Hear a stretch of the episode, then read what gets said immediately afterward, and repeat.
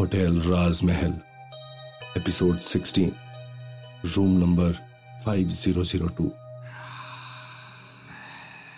उस वक्त विशाल कुछ सोचते हुए अपने डेस्क पर बैठा है और तभी घड़ी की सुई टन की गूंज के साथ साढ़े तीन का समय ज़ाहिर करती है।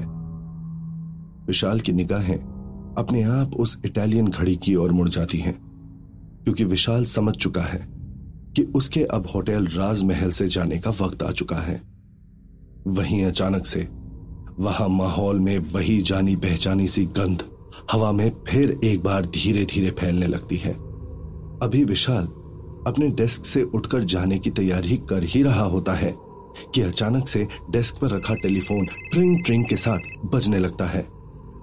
वहीं घड़ी की सुइयाँ जो लगातार बेचैनी से लगातार टिक टिक करती जा रही हैं उसे बाहर जाने का इशारा कर रही हैं। तभी, बिना कुछ सोचे, विशाल झट से टेलीफोन का क्रेडिल उठा लेता है।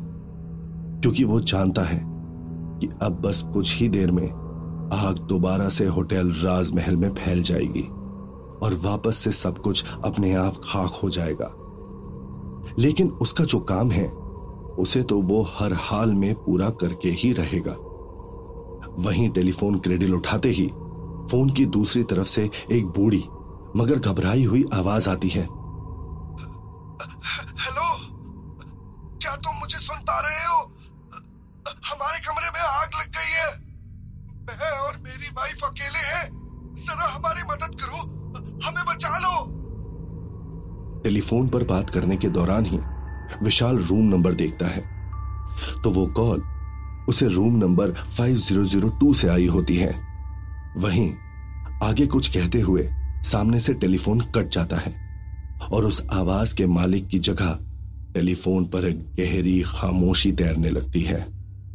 विशाल बिना कुछ सोचे जल्दी से लिफ्ट की ओर देखता है, जो धीरे धीरे आग में जलती जा रही है। उसके पास और कोई ऑप्शन नहीं होता उस वक्त। इसलिए वो सीढ़ियों की ओर मुड़कर जल्दी जल्दी सीढ़ियाँ फांता हुआ रूम नंबर 5002 की ओर बढ़ने लगता है। वहीं घुमावदार सीढ़ियों पर हर तरफ़ आग की हल्की हल्की लपटें उस वक्त नज़र आ रही हैं।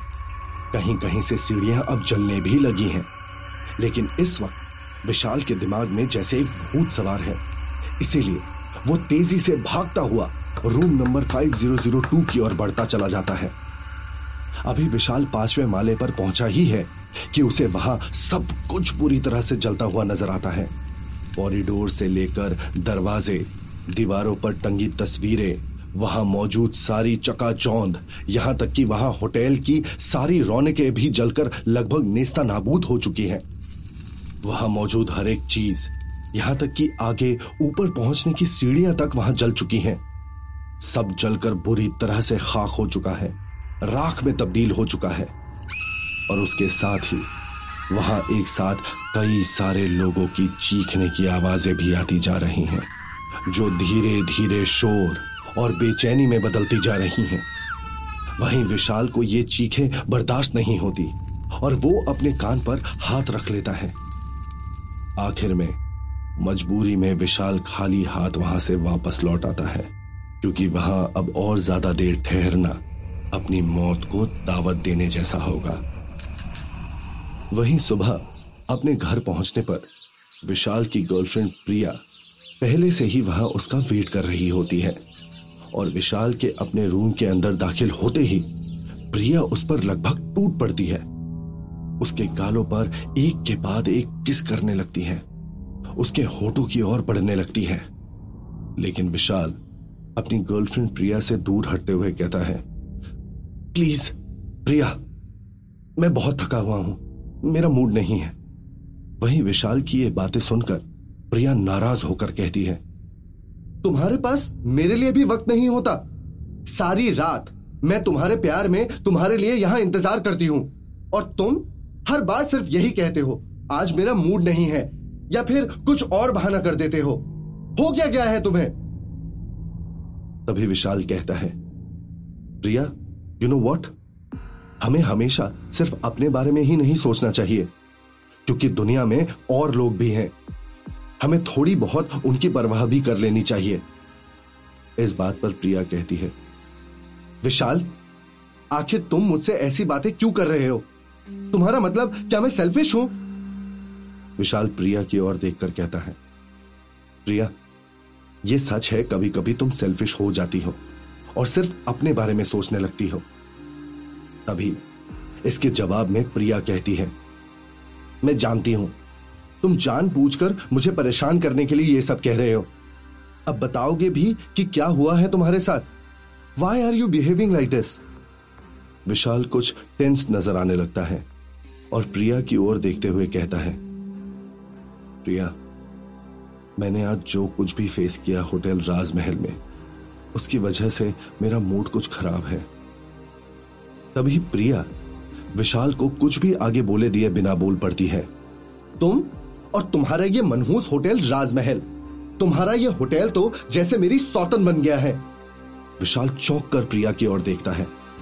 वहीं प्रिया घूर कर विशाल की आँखों में देखकर कहती है, विशाल, अब सच भी कह दो, तुम्हारा मन मुझसे ऊब गया है है ना? कोई और लड़की तुम्हें पसंद आ गई है है ना?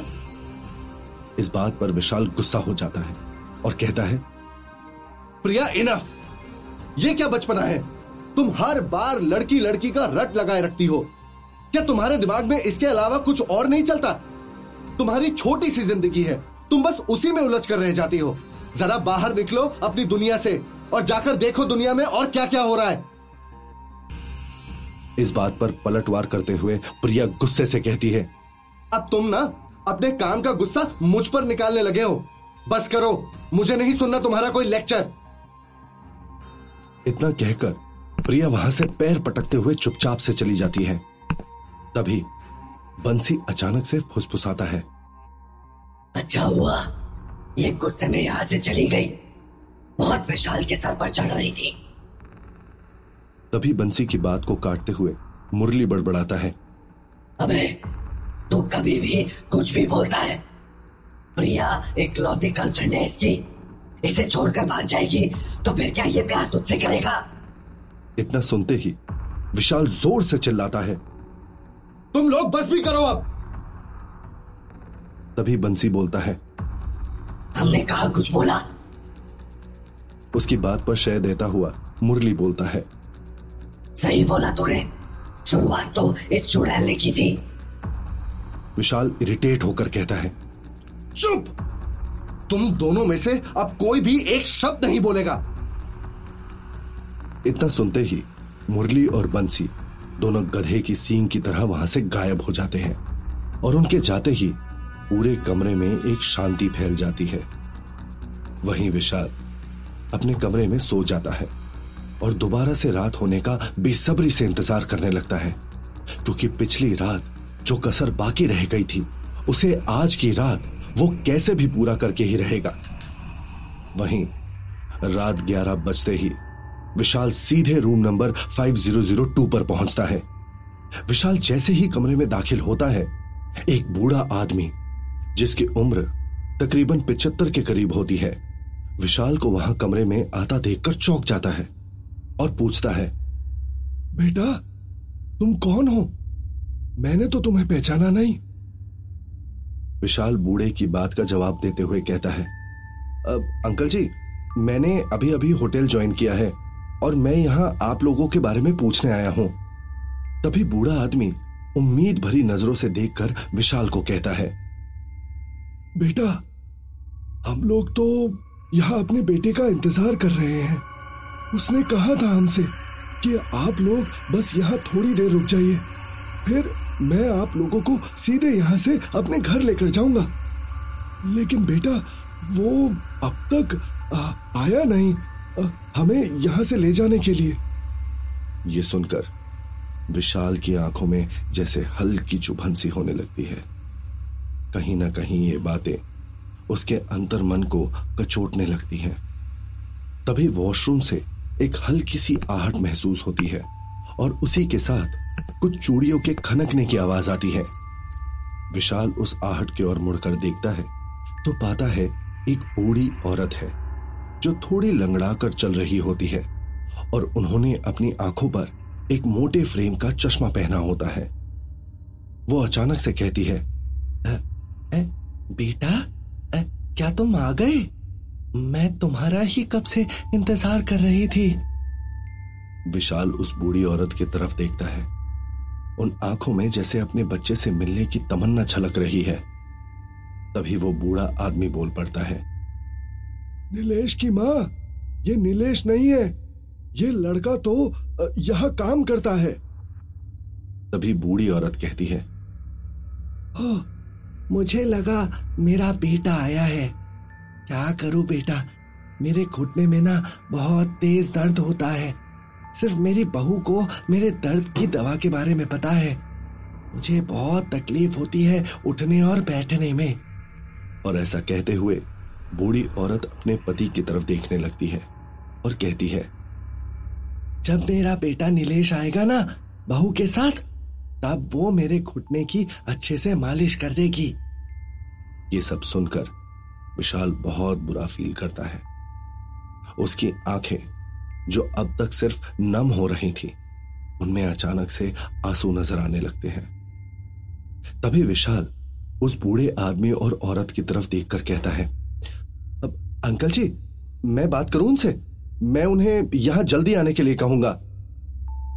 तभी वो बूढ़ा आदमी विशाल की तरफ़ देखकर कहता है नहीं नहीं बेटा, उसको फ़ोन नहीं करना। अगर किसी काम में फंसा होगा तो खाम खा परेशान होगा।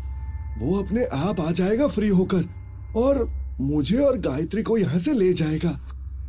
विशाल सोच में पड़ गया।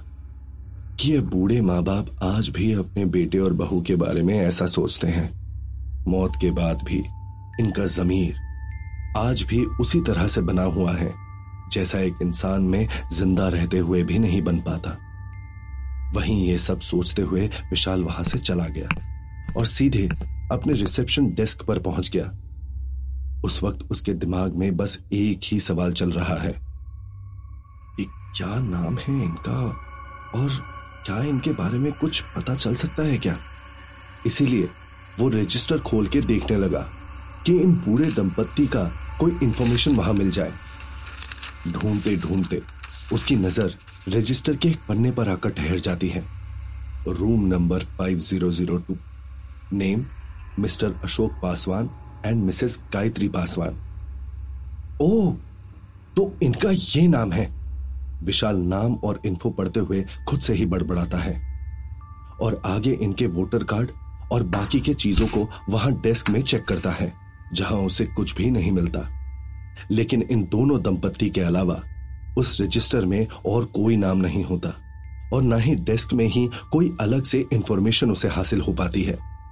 और तो और, इनके बेटे के बारे में भी विशाल को कुछ मालूम नहीं चल पाता।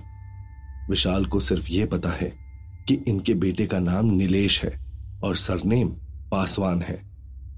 विशाल इस मामले के बारे में काफ़ी गहराई से सोचने लगता है और एक कमरे के पास से होकर गुजर ही रहा होता है कि एक हाथ विशाल को सीधे एक अंधेरे से भरी जगह में अपनी ओर खींच लेता है, जिससे विशाल हैरान होकर थोड़ा डर जाता है और अंधेरे में उन हाथों की तरफ़ देखने लगता है, जिसने उसे अपना निशाना बनाया है। ये कोई और नहीं। बल्कि मल्लिका शिखावत होती है, जो लगातार उसके गालों को प्यार से चूमने लगती है और विशाल को उसे प्यार करने को कहती है। Vishal I need your love और इतना कहकर मल्लिका विशाल के नेक पर किस करने लगती है। विशाल को थोड़ा ऑड फील होता है, जिस वजह से वो खुद को मल्लिका से दूर करते हुए कहता है प्लीज़ मैम आप ये क्या कर रही हैं? मैं आपको पहले भी बता चुका हूँ ना, मेरी गर्लफ्रेंड है प्रिया। इस बात पर विशाल के बालों पर हाथ फेरते हुए, मल्लिका स्माइल करते हुए कहती है, विशाल, जितना प्यार तुम्हें मुझसे मिलेगा, उतना प्यार तुम्हें तुम्हारी गर्लफ्रेंड प्रिया तो क्या इस दुनिया में कोई भी लड़की नहीं दे सकती? इस पर विशाल कहता है, लेकिन मुझे किसी और का प्यार चाहिए भी नहीं, मैडम। मैं अपनी प्रिया को पाकर बेहद खुश हूँ। ये सुनकर मल्लिका कहती है, ये बात है। चलो, ठीक है। तुम्हारी मोहब्बत तुम्हें मुबारक हो। इतना कहकर मल्लिका विशाल को पैसे थमाने लगती है। ये लो, ये पैसे रख लो। विशाल चौंक कर उन पैसों की तरफ़ देखता है, जो काफ़ी ज़्यादा है। विशाल कहता है पैसे? लेकिन किस लिए? मल्लिका कहती है, ये पैसे तुम्हें आने वाले समय में काम आने वाले हैं। ये सुनकर विशाल मल्लिका से वो पैसे ले लेता है और फिर साढ़े तीन बजते ही विशाल वापस से अपने घर पहुँच जाता है और उस बूढ़े दंपत्ति के बारे में सोचने लगता है।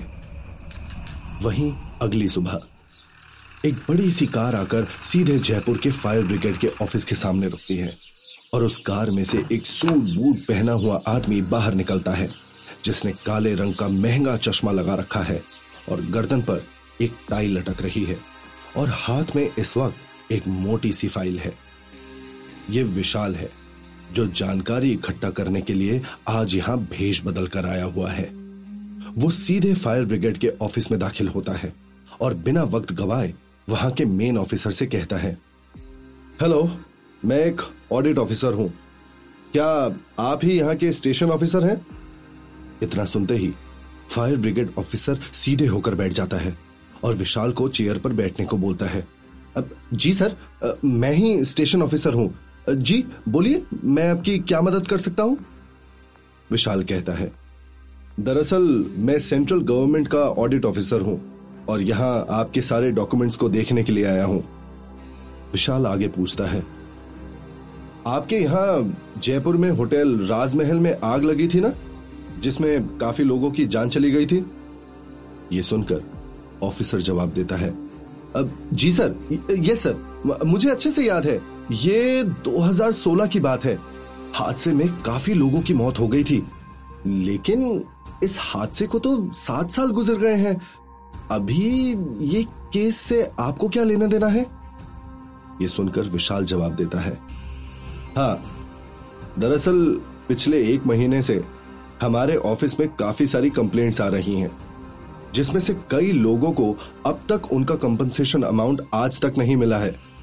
इसीलिए मुझे उस हादसे से जुड़ी लोगों की फाइल्स की डिटेल्स चाहिए कि कौन कौन उस हादसे में मारा गया था और किस किस को कंपनसेशन अमाउंट मिले थे या नहीं, मैं बस यही जानना चाहता हूँ।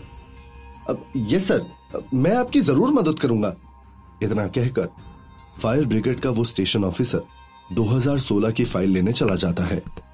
वहीं थोड़ी देर बाद विशाल चाय पीते हुए उस 2016 की फ़ाइल, जिसमें होटल, राजमहल हादसे में मौत हुए लोगों की डिटेल्स मौजूद है, उसको पढ़ता हुआ आखिर में एक नाम पर आकर ठहर जाता है, क्योंकि पूरी फ़ाइल में सिर्फ़ एक ही इंसान होता है, जिसका नाम पासवान सरनेम के साथ होता है। नीलेश पासवान। तो अब क्या होगा आगे कहानी में?